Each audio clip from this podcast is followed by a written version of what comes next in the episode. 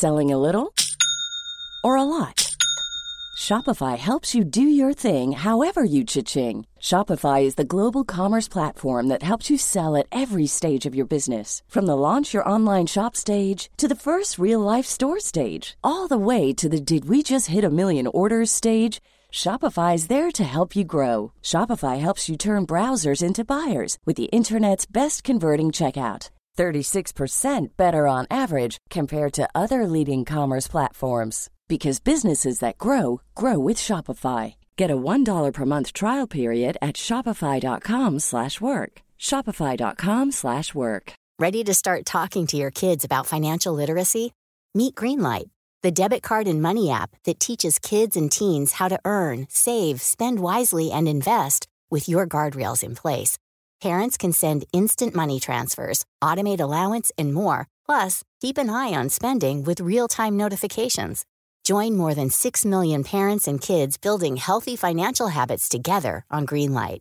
Get your first month free at greenlight.com slash ACAST. That's greenlight.com slash ACAST. Ready to pop the question and take advantage of 30% off? The jewelers at BlueNile.com have got sparkle down to a science with beautiful lab-grown diamonds worthy of your most brilliant moments. Their lab grown diamonds are independently graded and guaranteed identical to natural diamonds, and they're ready to ship to your door. Go to Bluenile.com to get 30% off select lab grown diamonds. That's Bluenile.com for 30% off lab grown diamonds. Bluenile.com. July 23, 2020. The Typographer. Ice Cream Cones. Meg, 1000, and a Weird Marriage Proposal. This is awesome today.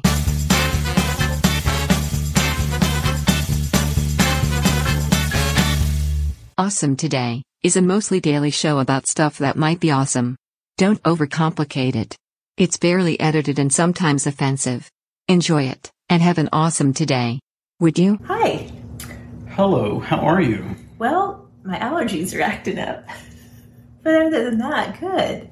Do you think it's a sign of our age that quite often we visit about our health maladies? Yes, it's true. It's a gradual thing. You don't know it's happening, but all of a sudden, you you discovered like you hear yourself, or I have I've heard myself, and I'm like, oh my gosh, I'm so old that when people ask, "How are you?" The first thing that comes out of my mouth is whatever's Right. wrong Well, with my my, hemorrhoids body. have been acting up.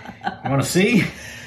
Oh man, we are we're getting up there in age. I guess so. I guess so. Well, in any event, it is July 23rd, Yeah, here we are. and here we are, Thursday Mm-hmm. for um, everyone, I guess. I don't know who I was going to say this is for. It's for everyone that's listening, actually. Mm-hmm. Kyle, come on, man. Where, where you at? It's just not Thursday for us, is the thing. But that's not that doesn't have anything to do with it. I Okay. was going to say I want I was I was trying to say ultimately that be prepared for no Friday episode, but for Ah. a Saturday episode. Indeed. Because that's how we're we're doing now. We're no ep- no episode Thursday, no episode Sunday. Yes. Um no and and I got confused, huh? No episodes Friday and Sunday. You said Thursday. Okay. Well, yeah, whatever Meg said. I don't know. Yeah. I'm trying to tell a story, but I'm not going to now. Okay. You hurt my feelings. I didn't mean to. I really just wanted to make sure that we were clear. Okay. We rarely are. now that's the truth. Okay. Um, 1829. Mm-hmm. William Burt patented. I always find it interesting that language. So and so patented. I mean, technically he didn't. He filed for a patent and it was granted to him. Somebody else actually was like, "Here, it has been." Now It has been patented. Yes. But anyway, William Burt patented the typographer hmm. or typographer, however you want to pronounce that, which was in fact the first typewriter. All right. And what year was this? This was 1829. Okay. hmm People been typing up their letters for a while now. it sounds like. I'm sure it had. Uh, I'm sure it was an offshoot of Gutenberg's printing press. They were like, "Well, I'd like to do that with my fingers And be prepared for ink on your and fingers. ink." Yes. See, I come by all that honestly. Yes. I use a typewriter a lot, not a typewriter per se, but a keyboard. Yeah. I only use the typewriter when I'm writing my mystery novels.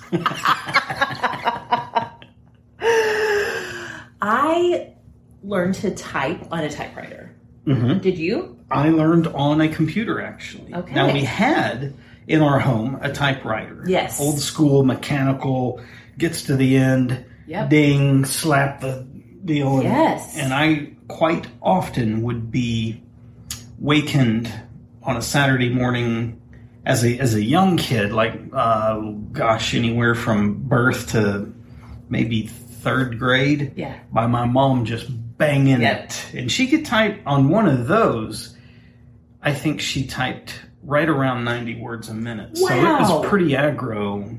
Yes. I'm surprised the little, what are they called? The thing, the, The, thing the slappers. hammers. Yeah, like the, slappers. the thing slappers could keep Yeah. up with that. That's what he patented them as, was thing slappers. Good. That's the technical term. Yeah.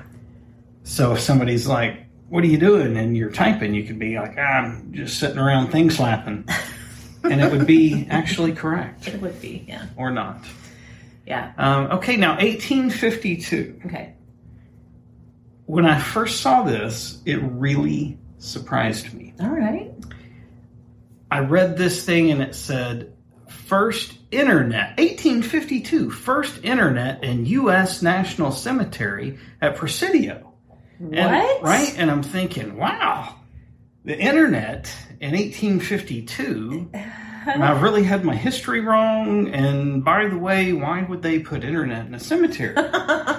yeah. bothering me and I looked again and come to find out I just can't read so well or see. It said interment and interment. Yeah, not internet, interment. they buried somebody there, which isn't nearly as cool, but I No. thought it was interesting anyway. Wait. And now I feel bad for them that they didn't have the internet. So the first one at what was it like a, a famous cemetery? I or- guess. Okay. U.S. National Cemetery at Presidio. Oh, okay. I'm sure it is, or they wouldn't have bothered to put it in there. Well, we are uh, apparently cultural dummies when it comes to famous cemeteries. well, and interment versus internet. They are, in fact, very different words. Extremely different. All right. What you got for us? Well, 1904 at the St. Louis World Fair. Those World Fairs used to be quite the Hey, production. they still are. Well, the state fairs now. Oh, they yeah. keep in mind. I don't imagine people from all over the world were coming to St. Louis for this Yeah, they just called it the World Fair. Yeah. It was actually like the U.S. Fair. Um, I, I think it was just kind of a state fair, honestly. Oh, okay. Well, at the St. I wasn't there. Okay, I don't know. Yeah, I don't okay, know. I'll take your word for it. At the St. Louis World Fair. You World take my Fair. word for it that I wasn't there. yes. okay. In 1904. St. Louis World Fair. The ice cream cone is created. There is a lot of good food That's what I was going to say. tested at these facilities. Fairs are uh, breeding grounds for experimental food that then sometimes becomes mainstream. Sometimes you can only get that thing at the fair, and that's what makes the fair so fun. That's true. That's true. Um, Ice cream cones originally were they fried? I don't think so. Are you sure? Oh, you mean like the actual cone? Yeah. I was thinking of like frying ice cream. Well, no, no, no. Well, I mean, they do that now. Yeah. But isn't isn't the cone, or at yeah, least because I, I think feel like it has I to didn't be. look. It's I like would a- imagine it came from a waffle concept, and a waffle Yeah, theoretically is fried because you have to grease the griddle and then you're right. clamping it in there. But to make it crispy enough to hold your ice cream while you're eating it, it would have to be fried. You have to do something to crispify it. I would think so, which ultimately feeds in to, I guess, what today. I mean, everything at everything at the fair is fried. Everything, things Fried that, butter, fried yes, bacon, fried everything. Oreos, fried Twinkies. Yeah, Um, you love ice cream. I do love ice cream, but I have you- always hated ice cream cones. I was just going to ask you. I've known you for a very long time. I cannot remember you ever voluntarily eating an ice cream cone. hate them. I can remember as a kid, we would go, I don't know, maybe once a month or something and go get ice cream. Yeah. And as soon as I figured out I could get it in a cup instead of a cone, my whole world changed for the better. game changer for Yeah. you. I don't really, I'm not a big ice cream fan, but there is one ice cream cone situation that I love, and it is a frozen yogurt, soft serve frozen yogurt cone from Braum's. Okay. It is a very nice treat for me. I, I'll pass on the ice cream cone and most of the ice creams. Uh, There's a few I like, but those soft serve frozen yogurt cones at Braum's, which if you live in our part of the country, you could you have access to those. Yes. It's real real tasty. I like the twist. It's a twist blend of the vanilla and the Oh, chocolate. Do you try to eat half at a time or? No, Okay. I'm not that disciplined. Well, I mean, I just I just chomped it'd be a it'd be like a palate cleansing surprise in every bite. Just, if the twist were pure, Ooh, right. And I feel like Brahms's is pretty pretty pure. it may be. Some places you get it gets real smudgy. Yeah. yeah. I'm sure there's some some technique to that. Hmm. Let's think on that for a while. Okay, okay. 1985. And I don't really care about this one, and I don't know that it's all that awesome. It's what it made me think of that I think is awesome. 1985, Commodore unveiled the personal computer, the Amiga 1000. I don't even, I don't know if I've ever seen an Amiga 1000. I have not. The very first personal computer we had in our family home was a Commodore, but it was a Commodore 64. Right on. I feel like that's the more prevalent hmm Commodore model. Well, I maybe, asked for the question mark because I don't really know. It, I don't. It's the only one I've ever heard of. Okay. I've never heard of the whatever Amiga 1000. Neither. Odd choice for a It is computing name. It is. I, I mean, I like the 1000 add-on. I Yeah. think you can add that on a lot of stuff. Start calling you Meg 1000. Please do. That is my. I'm going to change my name on Facebook to Meg 1000. Perfect. Let people just wonder about that, and also probably give an affirming nod. Right. Right. so how how uh, geeked out was your computer? What all did you have on your Commodore 64?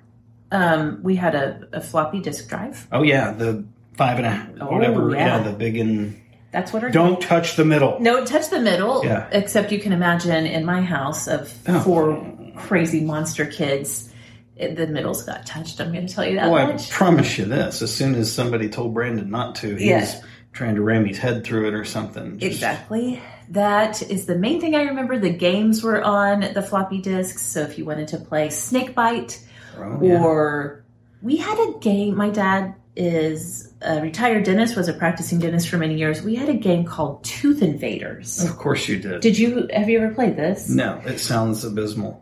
It was pretty fun, actually. Uh, it, Was it like Space Invaders? It was- a tooth. I think, teeth, I teeth, think tooths? so. You had a, a screen with like I think there's like eight teeth on there, and you would run around with either a toothbrush or a piece of floss, which was like a sword. It was like a sword made out of floss. Not like Space Invaders. Okay, and you would run from tooth to tooth trying to clean and floss in between the teeth, but there were, I'm going to call them sugar germs that were chasing you the whole time. hmm And you, so the goal was to clean up that mouth before you get eaten by the sugar monster, and then you advance to the next level. And of course, each level is progressively more.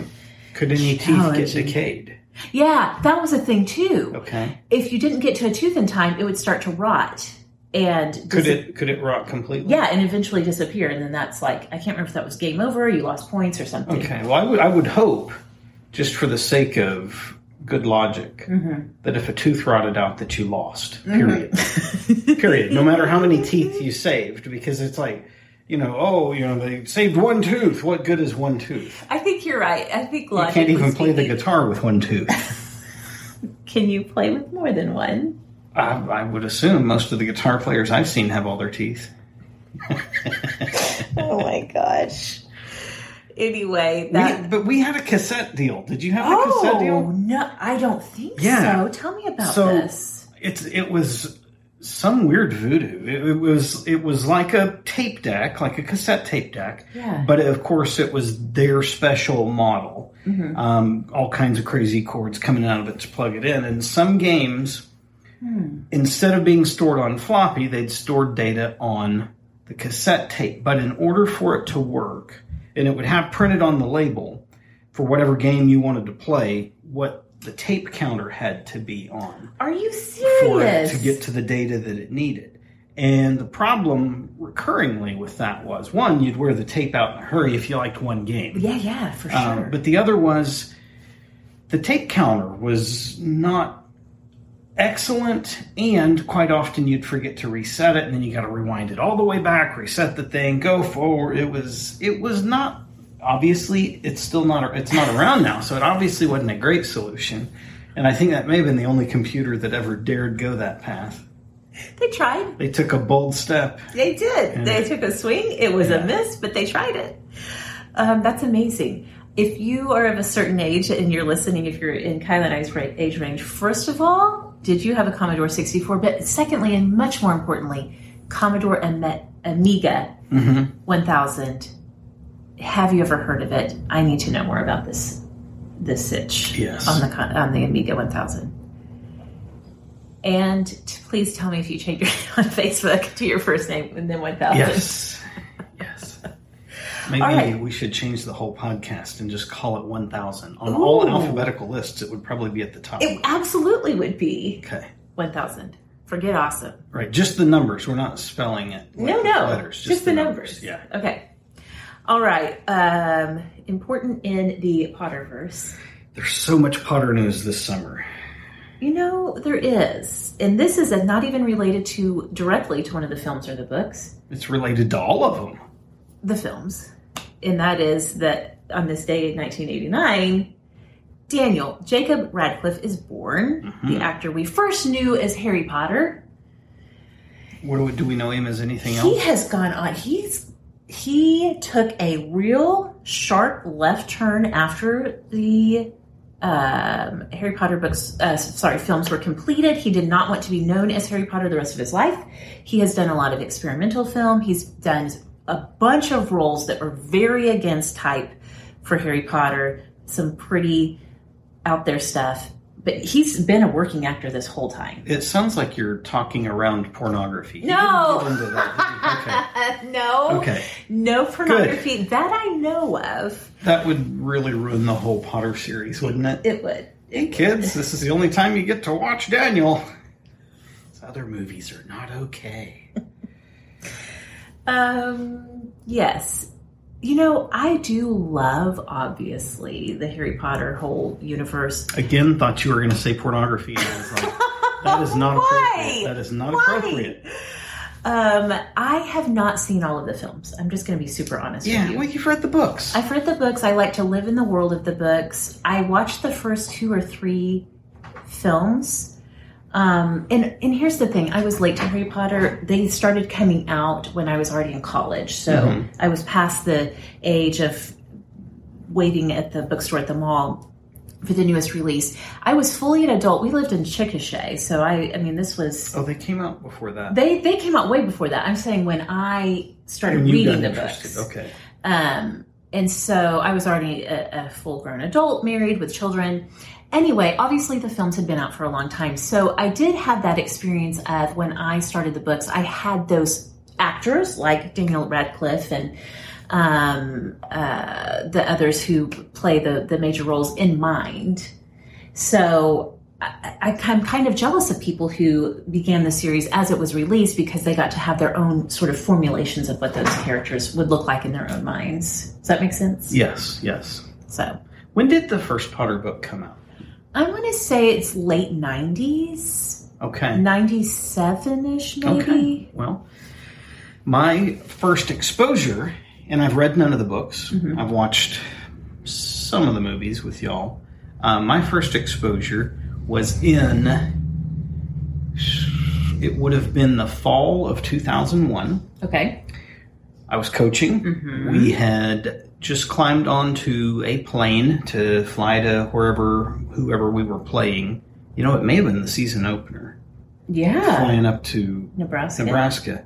Um, and it's it's a we chartered, so it wasn't like a bunch of you know random. Not it was all our people that were on the plane. But likewise, then there were still assigned seats. I guess so. If there was a crash, they knew whose ashes to bury where. I don't know why. Um, and I got stuck sitting next to a guy who was a real dandy. He's he was one of the other coaches. He was in his he was at least in his late fifties. Okay. I was trying to place who you're talking about. Now I know. Okay. You you know who I'm talking about. Mm-hmm. And he's the kind of social person that the quieter you are, the more giddy he gets to speak, mm-hmm. and like he can't just let there be silence. Mm-hmm. And I I can be quiet for a week at a time. Yeah, not to mention the fact that anytime I've traveled with you, I've noticed that you can fall asleep on a plane like that. Like before Mm-hmm. before you hit the cruising altitude, you are peacefully asleep. Yes, in fact, it's during the ascent that You just lean back. I let you're all the blood drain out of my Yes. head and just yeah, You're out. pass out. Okay, but he was not going to let this He happen. Mm-hmm. was wearing me out, and he was reading one of the Harry Potter books, Mm-hmm. And he's he makes a big production out of fishing it out of his bag. And then is turning to me and you know, have, have you heard of this? Have you read this? no, no, you know, sleep, no. And uh, and he keeps on and and and then he shifts into quite honestly what could be the worst British accent ever. Oh no! And Don't do that. Carries on and all that. Oh no! The only saving grace. So this is pre uh, pre 9 11. Um, and, and anytime we flew, literally our bus pulled up t- right next to the plane. You stepped off of the bus, you took 10 steps across the tarmac and started up the stairs into the plane. Same way getting off. Um, this trip, oddly though, uh, the bus had parked on the opposite side from where they'd put the stairs on the plane. So we, I'm follow, excuse me, I'm following him, and I'm, I'm thoroughly fatigued with him by the time we get there. Uh, one might even say perturbed or perturbed. Which is it? perturbed. Okay, that one. And I'm, I'm walking behind him where we walk under the wings. We're all wearing suits because that's how you travel. Yeah. And I don't know if it's hydraulic oil or Oh, no. jet fuel or whatever. Oh, no. He's wearing a, a really uh, like a light olive suit, Mm-hmm. and, and it hits his shoulder and just done, ruined. Oh, and it looked horrible. There was no hiding it. It just looked like an announcement beacon to the world. Here I am. Oh no! And I was like, Karma, I love you. Freudenfreude. Yes. oh man. Okay, that's good. That is fascinating. That that was your introduction to it. My introduction was so at, directly after we graduated with our undergrads. You and I both started our graduate work at the university we had gone to, our alma mater. Um, I didn't finish mine, but I'd started it in my, uh, media and library science, and so I was I very specifically remember sitting in a class on teen literature and the topic of Harry Potter came up. We of course were in small town Oklahoma and so there was like this controversy around Harry Potter because witchcraft. Because of the magic. because of the magics. Yeah. That feels right. Small Protestant America. Yeah, exactly. Disregarding the fact that there are throughout the course of literature many, many literature texts that deal with magic and the supernatural and fantasy in some way. But it was all very controversial at the time. Schools were contemplating banning it. And so we were having a big discussion over the merit of keeping Harry Potter on the shelves. And that was the first time I was ever introduced to it. And then later when I read it, I was like, um, these aren't really controversial. Right. Right. I can think of a lot of other texts that would be questionable. I don't believe in banning, but um, indeed. Like, I could go down the list. Yeah. There was, we had a blowout. I won't name the name of the book just because I don't want to get into uh refreshing this old controversy. But when I was in fifth grade, there was a book assigned to us as standard reading, and there was Hey, I'm Ryan Reynolds. At Mint Mobile, we like to do the opposite of what Big Wireless does. They charge you a lot, we charge you a little. So naturally, when they announced they'd be raising their prices due to inflation, we decided to deflate our prices due to not hating you. That's right. We're cutting the price of Mint Unlimited from $30 a month to just $15 a month. Give it a try at mintmobile.com slash switch. $45 upfront for three months plus taxes and fees. Promo for new customers for limited time. Unlimited more than 40 gigabytes per month. Slows. Full terms at mintmobile.com. Many of us have those stubborn pounds that seem impossible to lose, no matter how good we eat or how hard we work out. My solution is PlushCare. PlushCare is a leading telehealth provider with doctors who are there for you day and night to partner with you in your weight loss journey. They can prescribe FDA-approved weight loss medications like Wegovy and Zepbound for those who qualify. Plus, they accept most insurance plans. To get started, visit plushcare.com slash weight loss. That's plushcare.com slash weight loss. Conversation of, of somewhat sexually explicit nature in the book. In fifth grade? Yeah. Okay. And, you know, it, it probably wasn't appropriate for fifth graders, but they nearly burned the, the parents nearly burned the town down. It was just we don't even know whose house to burn. We're burning it all. Your mom was at the front of the You know mob she with was. a torch. You know she was. She is a Torch in one hand, had her own in the torch. other. well, she set her pitchfork down, and she was had a lighter, was helping light everybody else's torch and rallying everyone. Yes. Oh, goodness.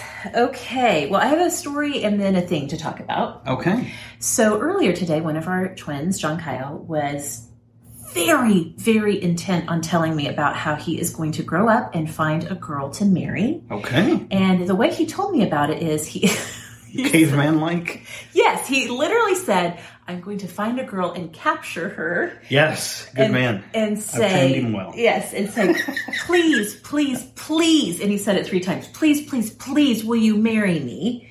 And then he was going to give her a gift. Well, And so we, I was trying to sort of straighten him out about how the whole process works. And I told him the story of how you and I first went on a date and we mm-hmm. went and had coffee together with some friends and he's probably like, I don't like coffee. yeah, he probably was thinking that. He was humoring me as I revisited, walked down memory lane with him, and, and told him how then we went on a lot of dates and we got to know each other before you said, please, please, please, will you Right, marry me? but it was so darling and cute. But I don't know what got into him that he was really giving a lot of thought to this proposal Right. that's going to happen someday. But it's funny that he brought that up because a show that I recently started watching on Netflix that is definitely trending on Netflix right now is called Indian Matchmaking. Have you heard of this? Have you seen it on your Netflix splash screen at all? I saw it in our recently watched. So you knew I had and I was been- like, what? Because I have not watched that.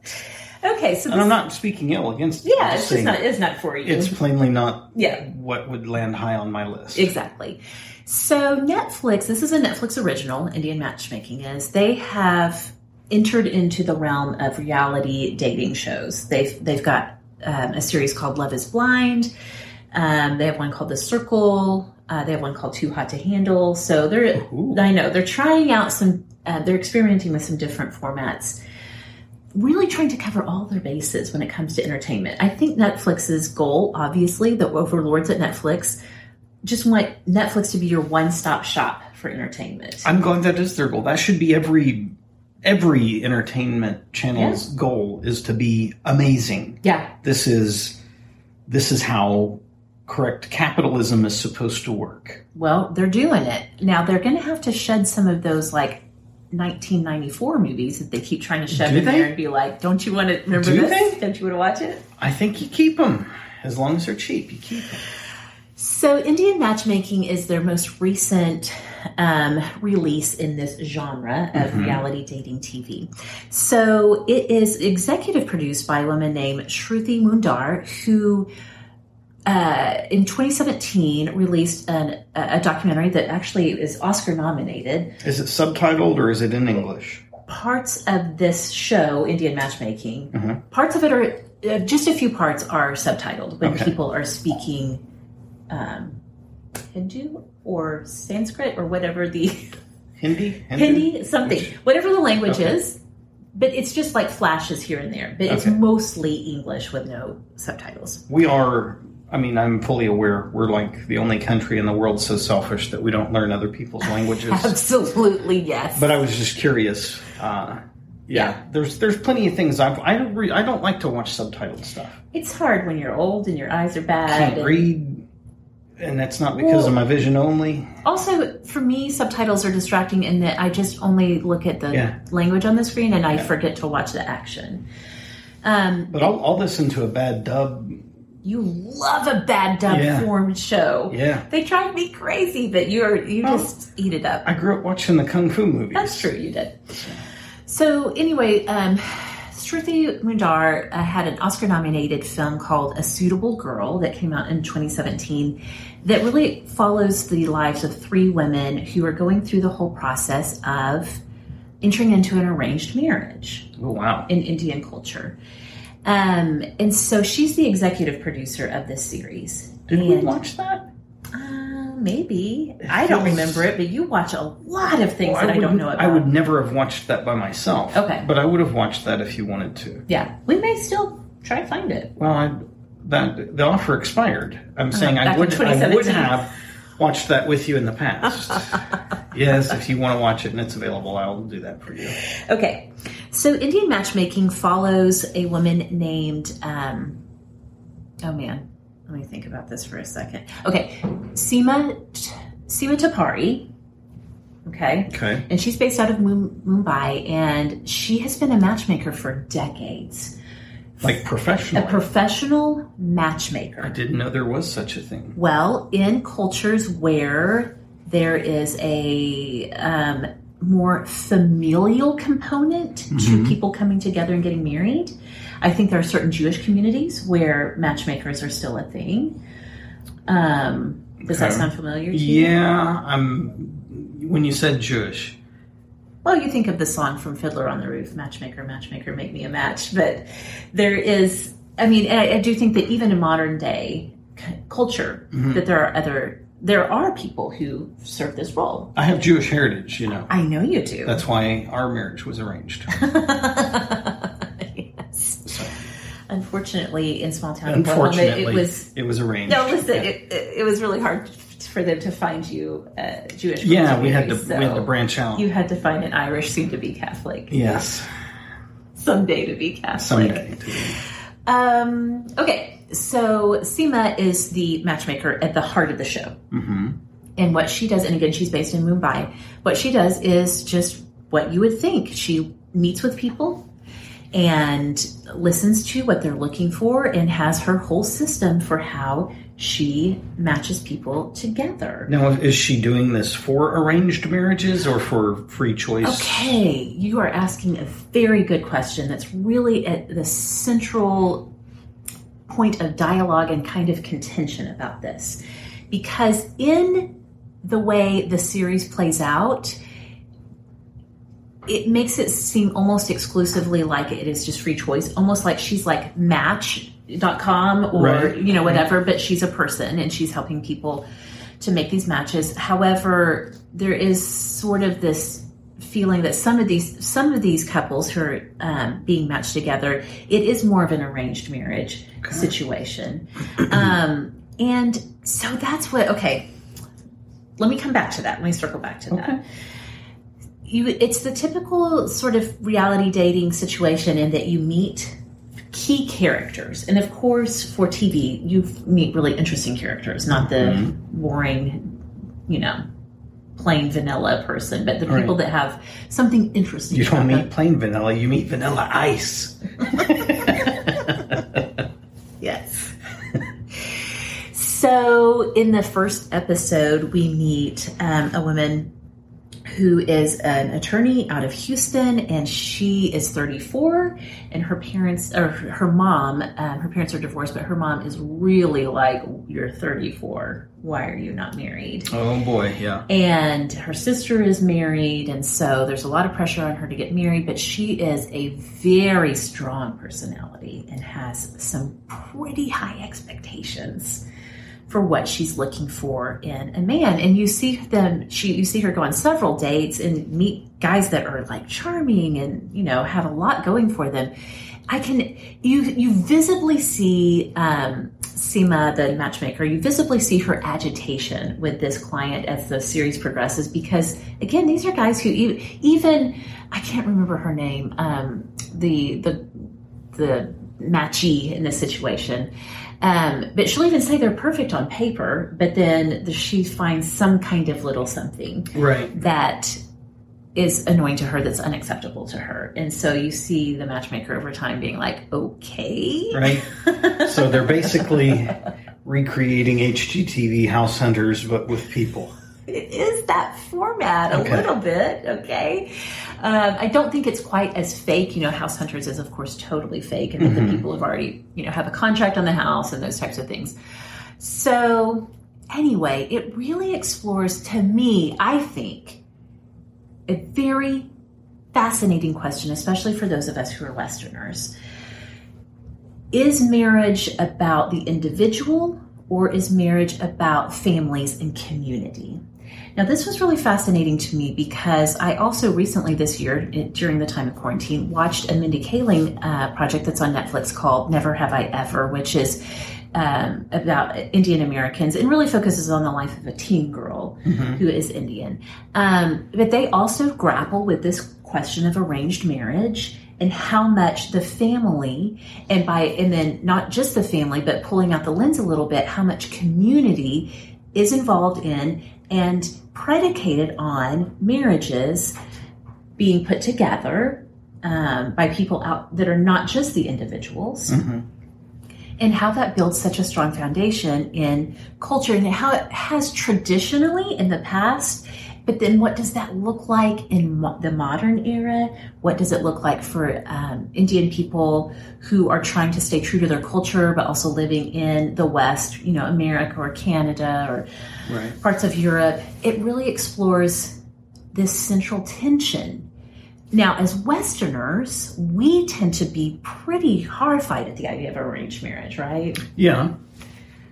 I feel like you have thoughts. Uh, yeah, my mind's swirling because I'm wondering now is the arranged marriage. I had always assumed that, that an arranged marriage would be made from the perspective of what seemed more or less politically or socially mm-hmm. beneficial to the mm-hmm. families, Right. much rather than, hey, this is a person that's a good dynamic to hang out with us because we do spend a lot of time together. right. Am I wrong? I think that there's a lot of truth to that. Okay. I, I think that, especially as practiced in India itself, and again, looking back over centuries of time of this practice, I think you're right. There was probably more of a sort of social political element, not necessarily like civic political uh, uh, element. Although Which certainly is how it used to be. Yeah, definitely. and that idea, of course, goes back. I mean, that's a global that's- idea. Yeah, that's what I mean on how it Yeah. used to be. That with royal families marrying Sure. and all of that. It was to, it was covenant to unite kingdoms and things like that. But I think on a much more micro level, even within a community, that there would be a sort of political, like the good families marry each other, those types of Oh, things. sure, yeah, yeah. Um, and it does the the series Indian matchmaking does brush very lightly with the idea of caste and casteism, which is in part of um, India's history. Um, That's still part of every culture, no matter right. what we want to Yeah. call it. Yeah. Um, so, okay, to go back to your to your question though, it is more of like, will these people mesh? Can they make a marriage work? Um, looking at the family background, the education, the interests, and those types of things, and far less do they love each other. Is there romantic love involved here? Is there chemistry interesting, here? right? It's interesting. It's like they're trying to find two people that can be friends rather than Yes. Yeah. Friends who can build a family together, have children, who can build this stable marriage um, over time. Now, I'm sure that there are people, there obviously are plenty of people who are in arranged marriages um, within this culture or others who are like, you know what, it's fine. I didn't have to, you know, make a big decision or and it all worked out in the end. Um, but I'm sure also that on the other side of that spectrum, there are people who were absolutely miserable and Sure. And there are abuses within that sure as well. Of course, of course. Um, so it, yeah, it's just it, more than anything, I think it's such a fascinating look into um, Southeastern Asia culture and specifically into Indian culture. Now, you can imagine that with something so specific to a certain culture, that there's a lot of cultural chatter about it hmm that there are many um, Indian people who, who are on social media kind of saying like, this feels really stereotypical to me. This isn't a, a good representation of our culture. This exploits and um, kind of uh, almost fetishizes parts of our culture that we are trying to leave in the past. But I will tell you, speaking of the culture, there are some elements to the way the show is presented, the way the people are presented, that in the in their attachment to their culture, that I found myself almost being jealous of. Sure. Like there's really strong connections with family and with community um, that that people are really invested in um, these decisions about being um, who you marry and, and those types of things. And then just that you would be an Indian person who is like, I am looking for somebody to, for whom Indian culture is also important, not just eating Indian food, but like really celebrating um, the religious aspects and the traditions and those types of things. It's something that I think for a lot of us who are sort of mixed mutt Americans, we just don't have um, in really specific ways. So I won't speak to a lot of the controversy or pushback around it because I'm not Indian and I am just somebody who just watched this for the, you know, Right, for the right. interesting engagement with entertainment that it is on Netflix. But if you if you type in Indian matchmaking on Netflix into the old Google machine, there's many think pieces and Interesting. reactions out there that you can check out for yourself. Have I ever told you about when I called your dad to ask his permission to propose to you? You told me that you did. I don't know that I've ever known the specifics of the conversation. So I was I was very nervous. Mm-hmm. Not that I expected a no. I don't believe, but it Mm-hmm. was just an awkward. It's an awkward thing, Yeah. and at this point, arguably outdated. Yes. and all of that. Yeah. but I did, and very memorably, he said, uh, "Well, you'll have to ask Megan." That's that stuck with me for a lot of years, And then you did. and then I did. Yes. And at the, I can remember at the time, it completely broke all the fear I had because I was like, what is- this matchmaking thing made me think of it in arranged marriages because I'm like, what, what do you think I'm just going to be like? No, your dad said you could, so you're doing it. so this is a little weird. I don't know how I've never told you that oh, before. That is awesome. Maybe just because I was trying to block it out. I don't know. Maybe so. Maybe so. That's fantastic.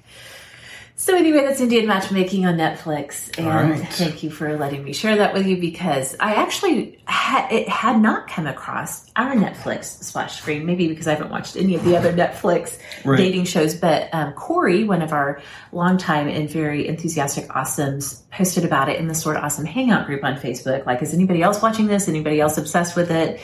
And so I was like, oh my gosh, I haven't heard of it, but it sounds totally up my alley. So I we really should do a better job of internet searching all the things that are on Netflix that Yes. just don't show up in the lists that they've tried to curate for us. Mm-hmm. I just by the time I remember to do it is when I'm laying down and like ah, I don't want to go back and Right. get on the computer, but yeah, I have a feeling there's there's quite a bit of content there we're not aware of. I think that's right. Yeah.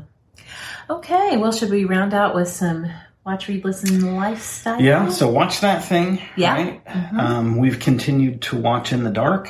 Yep. and I'm amazed I remembered the name of it. You did. I did. I did. It's good. It's getting pretty It's intense. it's interesting. They do a good job of really getting weird with Mhm. situations. Oh yes, definitely. Um, You're reading something. Read. I just started this. It is. I even brought it for our dozen YouTube uh, viewers to be able to see. This is from Kendra Adachi, a friend and colleague, a peer of mine. Uh, it's her first book. It's called The Lazy Genius Way. Kendra has a podcast and um, I think a blog too called The Lazy Genius. She's an Enneagram Type One who is very efficiency minded. The subtitle of this book is Embrace What Matters, Ditch What Doesn't, and Get Stuff Done. Um, she's coming to Sorta Awesome in August. And You're going to say she's coming to our house to help throw things away. you wish. That would be a dream come true. Kendra, you are welcome anytime. We're going to go check into a hotel. Have at it. That's probably the only way this house is going to get really deep, deep, decluttered. But I just started it. It's really fantastic. Kendra is such a charming and enjoyable person, and it really comes through in her words. So I'm very much looking forward to her coming to Sorta Awesome to talk about the uh, the book in August. So I'm reading it in advance of that. Just started it. So far, it's a big thumbs up for me. Nice. Listen, anything? Um, I have not. I have not listened to anything well. I've been very distracted. I'm when when my work projects come along, they're typically a three to six week at a time of grinding it out, and I, Yeah. I'm a good distance through the project, but it's at a point where I'm I'm thinking more than I'm listening Yes. as I'm working on stuff. So I don't even know what all played up there today. Mm-hmm. I don't have anything to offer there. I don't either. I have just been going through my regular podcast role, but nothing really notable standing out. So, lifestyle. Lifestyle. I have one. I have a scent of the day that I was going to talk about yesterday, but Okay. we sort of ran out of time Yeah, because the uh, baby. good good man Nico woke up. Okay, I know I keep talking about Nui Cobalt Designs because I got the order in from them, but I'm telling you, I think I have found my favorite one of the batch. It's called Bamboozle, and it was actually a free sample that she sent me. It's based on and inspired by baklava. I was gonna. Is there a chocolate? There's not chocolate, but let me tell you what the notes are. The um, top note, I don't know how you formulate this into a scent, but the top note is supposed to be um, flaky pastry layers. Okay. But then the middle notes are pistachio, almond, and I think chestnut. Hmm. And then the grounding note is honey. Interesting. Because I, like I smell cocoa. Interesting. It does. It does have a cocoa flair to it. I keep trying to convince myself that I am not a gourmand, which is to say, food-based scent person. But then all You the are. ones I love, You are. every single one of You them are the food food-based. and especially if there's some sweetness to it, it Yeah. seems like you gravitate there. And that's to me, that smells like cocoa and sweetness, Again, which are not the same thing by any means. No, yeah, I, I get it. Um, it's called Bamboozle. I think that this one is sweet enough. I might, as we go into the fall, I might layer it with some more smoky um, perfumes that I have Ah, to kind a of give little it a something with vetiver. probably, yeah. Vetiver is an interesting scent, hmm and it's so different from maker to maker. Yeah, Um, sometimes it's it's really good. Sometimes it smells like Play-Doh bacon or something. It's, that's so it's true. Weird. Play-Doh bacon is a very good way to describe a bad vetiver. Mhm. So that's my lifestyle entry for the day. Do you have any? No, again, I just You've been up there working. literally came out of the cave just in time to. I, I guess lifestyle. We're we're still absolutely abusing the smoker that we bought here a weekend or two ago. Mm-hmm. Uh, just came downstairs, pulled some ribs off of that to finish up inside, and They then smell so good. so yeah, I'm kind of mouth watering. yeah, definitely. Is there anything? I can't think of anything else. I think tomorrow may be the first chance I get to wear my new my new birthday shoes. Oh, good. I'm gonna leave the house. For the first time, except for church. Yeah, No, you go grocery shopping a lot for but us. But I've not been anywhere this week. No, you haven't. Nowhere. Well, I Is guess that, does it for us. All right. Well, have an awesome today, would you? Please do. Bye bye. Bye. There is a subreddit called Unpopular Opinion. The idea is to post an unpopular opinion, and if people disagree with it, they give it an upvote. One of these was, ice cream cones suck. It achieved an 83% upvote, indicating that 83% of people like ice cream cones. This also indicates that Kyle is bizarre.